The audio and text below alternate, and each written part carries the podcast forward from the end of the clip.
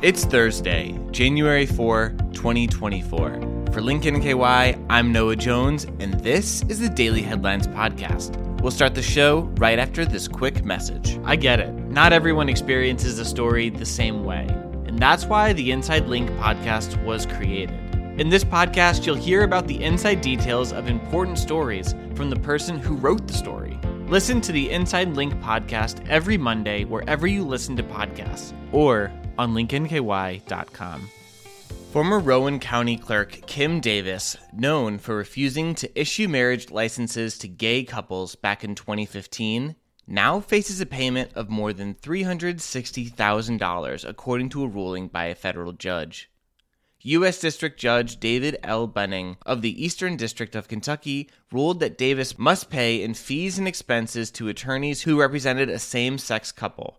The judgment also includes $100,000 in damages that a jury said she should pay to a gay couple, $50,000 for each individual, after federal judges ruled their constitutional rights were violated. Shortly after the 2015 Obergefell v. Hodges Supreme Court ruling granted same sex couples the right to marry nationwide, David Ermold and David Moore tried to get a marriage license when Davis was the Rowan County clerk.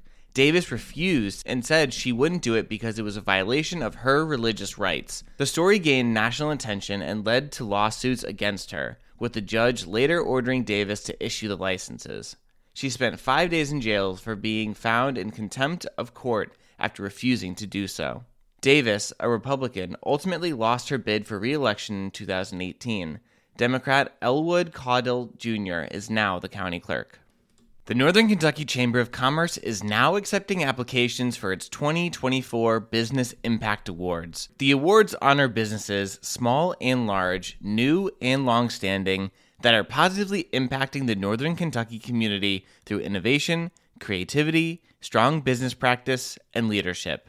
The Business Impact Awards will be held May 2nd at Drees Pavilion and recognize businesses in nine categories small, medium, and large businesses, for profit and nonprofit community champions, cool place to work, Heritage Award, startup, and innovation.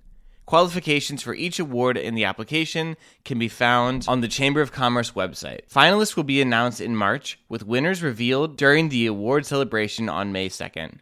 For questions regarding the application process, please contact Vice President of Membership Sponsorship Sales, Lynn Ablin, at 859 578 6390. Starting January 8th, the Kenton County Public Works Department is offering drop off points for cities throughout the county where residents can bring their natural Christmas trees to be mulched. Trees must be stripped of all ornaments and lights before being dropped off. Artificial trees will not be accepted. For drop off dates, times, and locations, consult the flyer on linknky.com. The City of Covington is providing its residents with its own separate drop off service.